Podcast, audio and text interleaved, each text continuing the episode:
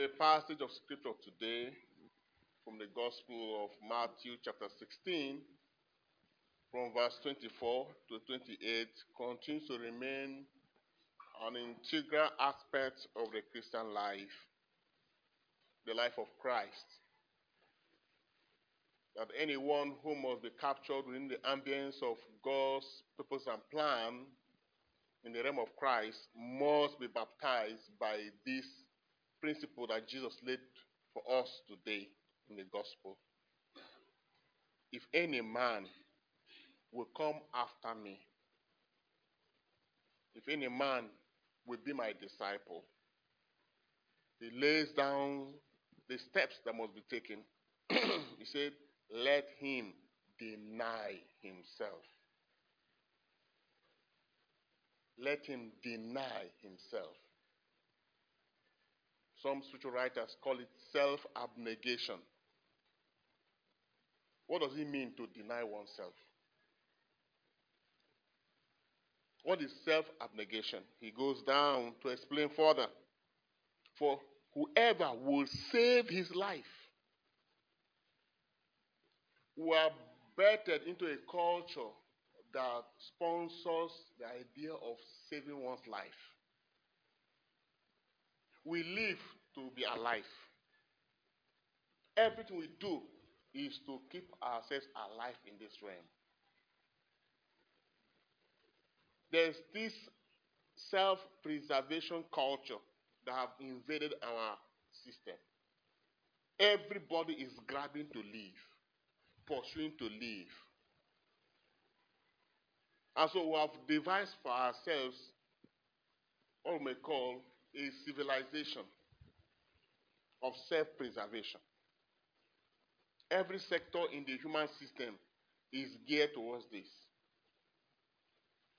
So, Jesus, by the principle of today, is distancing himself from that type of civilization, that he's not the one who sponsored that civilization. The question now is who has brought that civilization to us if it's not from God? The civilization of self and self acquisition, self aggrandizement, living to save oneself is of the devil. It's a miniature way of rebellion, extension of his rebellion that he exercised when he was in heaven. He rebelled against God. I said, God, I don't need you. I need to build myself. I want to be individual. I want to be on my own. And so when he came down to earth here, the Bible says, Woe to the inhabitants of the earth because the devil has come down in his great wrath. Now, having come down here, he has begun a civilization that has wrapped the minds of humanity. Where humans every day they are just living for themselves. He has created a civilization where they are just living for themselves, and for them, that's achievement. Success is all about what? What I have acquired, what I have captured, what is my own. And then, based on the philosophy of life, I am successful. Nobody now ask the question why did God even bring you here in the first place? What's your reason for being here? It's no longer in the question. It's like somebody who goes to market to go and buy things, and after buying things, refuses to go back home. We came here to do transaction. But we're meant to go back. But now we're investing in money here. And so just because of acquired things here, we now say we are successful. And you begin to hear people say, this is a successful man. On account of what? Because he has made some money. Because he has had some breakthroughs in some areas of his life.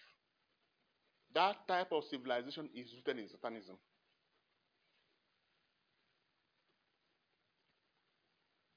So if you want to follow Jesus, you must deny that system.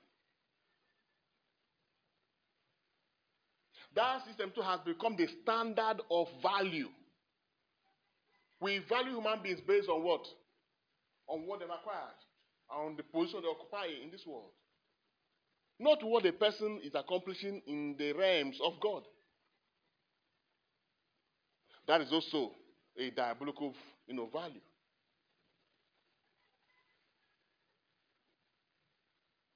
People are respected. People are you know, uh, recognized based on the amount of things they've acquired. And Jesus goes down again to break it down and now says, For what will it profit a man? That means there's no profit in it. What we call profit is not profit for God. What shall it profit a man if he gains the whole world? You see, if he gains the whole world and forfeits his life, he has forfeited the reason why God has sent him here, which is the main thing that as a man strike course with what God has laid in his life according to you know, the, the, the tablet of his own existence, then that person is great. Not on the civilization of, oh, I have connection, I have made this, I've achieved that, and all that in the eyes of men.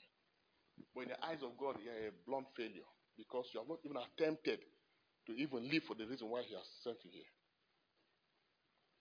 And this is from the beginning. Our catechism is where streamlined. Why did God create you? And what do we say? Eh? Eh? To know Him. Uh-huh. But are we serving God now with the way the world is presenting their own culture? The culture of the world is not serving God, it's serving self.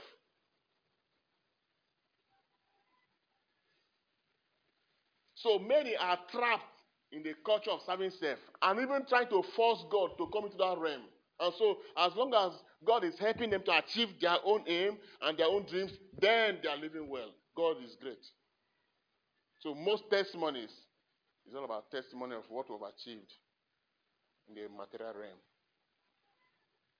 Not thinking about what have we achieved in the spiritual realm. We must understand this wisdom. That's the wisdom that the Holy Spirit is trying to communicate to the church for going to 2,000 years now. And only very few have captured it. And that's why the great saints who capture it, you will see them blatantly resisting and uh, not allowing this civilization constitute nuisance in their life. Those who are rich will sell all they have, give money to the poor, because they have seen that it is what? Vanity. It's a big lie. Why do you now judge people based on what they have? Why do you regard me as special just because I have some money? Then if it's someone who has no money, you don't consider him. You see? So money has become a standard of, measure, standard of measurement, inanimate object. Who even created money? And whether you like it or not, this big lie can affect your spirituality, can affect your faith, can affect your journey with the Holy Spirit, can affect everything because it is a it is a perception that can tie up every other thing. What shall it profit a man if he gains the whole world and fulfill the life God gave to him to come and live on earth here? That means there's no gain. And so the devil will transact that life which God gave you to live here and flood you material things and tell you this is life. He knows that the one God gave you is more important and has more integrity than the one He's giving to you. So you're now living every day for how much of things you can acquire and no longer living for the reason why God gave you life. And that's why people of God, we must every day pray the Holy Spirit to help us strike God with why God gave us life. Why God will have you in life may be something very small, but it matters to Him. And these are things that we must pursue every day. Seek the face of God to strike God with why you are here. Before you exhaust the material body God has given to you, before you exhaust the time God has given to you, before you exhaust your life on earth here. Men may praise you for all your success, but will God praise you that's him success. These are the hard sayings of the scriptures, of the gospel of Christ that many don't want to hear. But we must stick to the master's formula. We must deny self. We must take up our cross and follow Jesus. You will see him always say, I have come to do the will of my Father. He knew what to do. That should be our own language every day. I have come to do the will of my Father. Nothing will distract us. And so we pray at this Mass that we will strike God with why God has sent us here. And as many as the distractions that come our way from the civilizations that are you know, bottled up on, on this earth system, we'll be able to see, see through and pursue that which God has laid in our hearts. And we must fulfill it before our time elapses through Christ our Lord. Amen.